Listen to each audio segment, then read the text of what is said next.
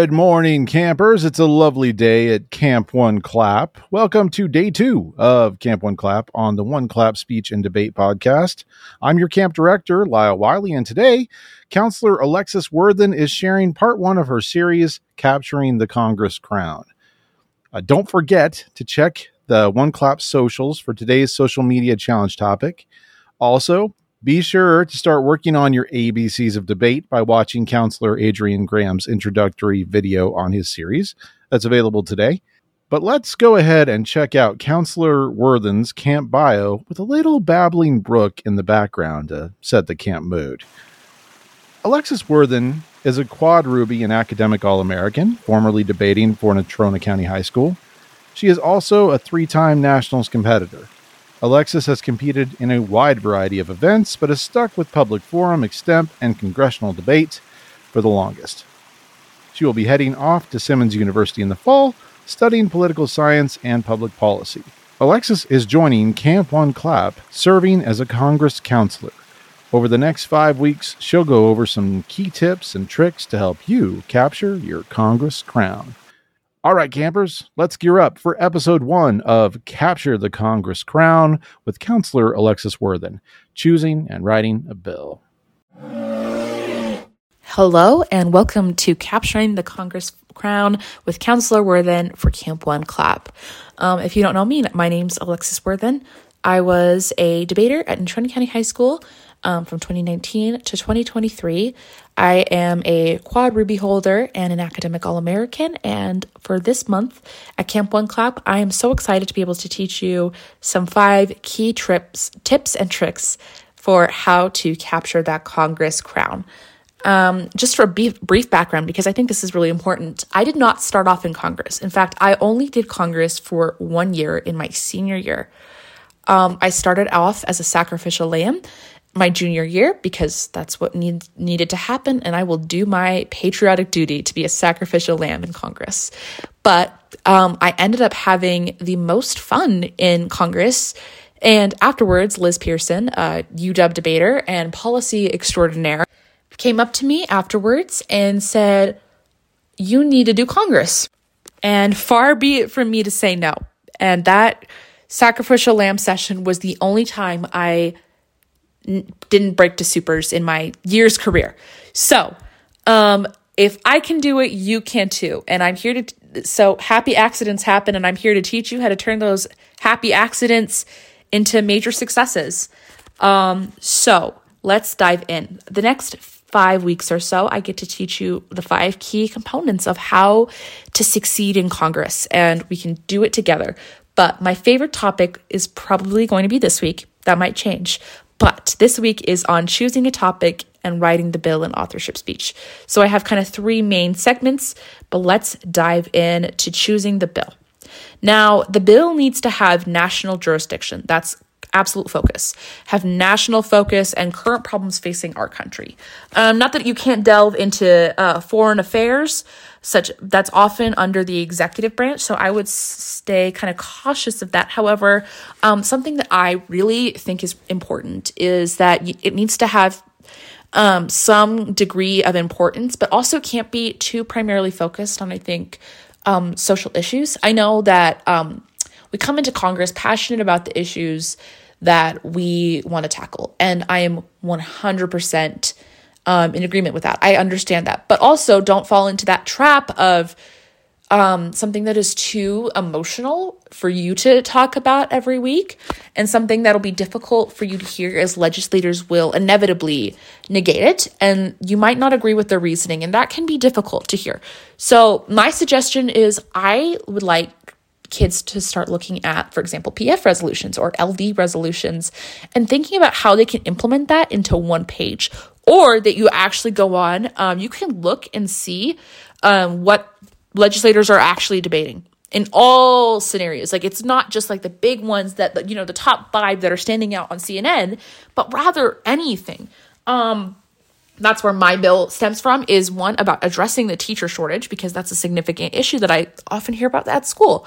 And so if you want something to you want a specific legislative um, way of accomplishing that, go on and find a bill that kind of mirrors what you're looking for. I took a, a bill that a senator from I think the Midwest somewhere proposed about addressing the teacher shortage. It's over a 50 page document and condensed it into one page, which is how much space you have. And there's not a lot of space. So be aware of that. But that one page is all you need to succeed. Oh, that rhymes. That's so cool. Okay, anyway. so, first off, your first section describes your new policy in a sentence. That's what you get a sentence. And that's the most important sentence of your whole bill. Um, you go in and you say, my, for example, mine says um, the U.S. Secretary of Education shall establish an addressing the teacher shortages program oh sorry excuse me the, this house and the u.s secretary of education essentially this bill would work together with both the u.s secretary of education and eligible entities and the house on providing funding and um, growing teachers growing your own teachers in your own state for that program. So that was what my bill kind of covered but you can obviously implement that in any way that you wish. So your section two is about defining any terms that you need to define. Section three will be the meatiest part of your bill um, that describes kind of how the implementation, the specific enforcement mechanism, and the more specific you can be in the shortest amount of time, the best. Um, well, well, your bill needs to talk about the what, the when, the where, the how, um, but it doesn't talk about the why. I think often that happens in bills is people accidentally start talking about the why. Don't talk about that's for later. You want to talk about, you want to give the most impactful speech you can about why but not right now. Then section four, you'll talk about your implementation for a date and time frame. And then section five, any laws that are in conflict with this new policy shall hereby be declared null and void. Uh, make sure that you're kind of aware of any laws that could potentially be in conflict, um, because that can be a specific way that people will negate your bill. Um, the more you kind of create these initial roadblocks in the future for to ensure that people can't necessarily negate your bill for good reason, the better. Um, another one that I see a lot of people struggle with, this is kind of an easy fix too. Section four, you talk about the date and timeline of your bill. Make sure that it's updated and current because a lot of the times it'll be a fantastic bill and we can't, people will go up and say, we can't affirm this because it's not in the timeline. And then your bill doesn't get affirmed. And it doesn't have any real drastic consequences about how you do in the round, but you want to see your bill affirmed. So make sure that that timeline is updated. Um, so now that we've kind of we've chosen our bill and we've written our bill about a specific issue, something that we feel relatively passionate about, now we get to cover the why. This is the probably the most important thing you can do in Congress is your authorship or sponsorship speech. Um, and for that, it's a simple structure. You have three minutes. And your people are more cognizant of like what time you have. So in order to capture the, your attention and do it in the shortest amount of time possible while also being efficient, your speech your structure should be very simple. It's claim, warrant, impact. And then you'll be guys you guys will be going over some definitions with um, our uh, ABCs of Camp One Clap, but this is pretty specific. So your claim is the issue, why it's an issue. Your warrant, how we're going about addressing that what's what's going to happen when we do implement this bill. And three, and finally, the most important section, your impacts. I think the most important aspect of any speech that you give, it, whether it be through humor all the way to policy, is the impacts you provide. If your speech has great impacts and how your bill specifically leads to those impacts, whether they be positive or how we don't affirm this bill, how those impacts will be extremely negative, that is the speech. Um, another thing, when you also write your uh, sponsorship speech, be prepared for signposting. I think that's a skill that we, for some reason, lose in um, Congress when we have that in debate, and especially in extemp. Sure, but make sure we're signposting and you have written in your speech some signposts. That's always super helpful.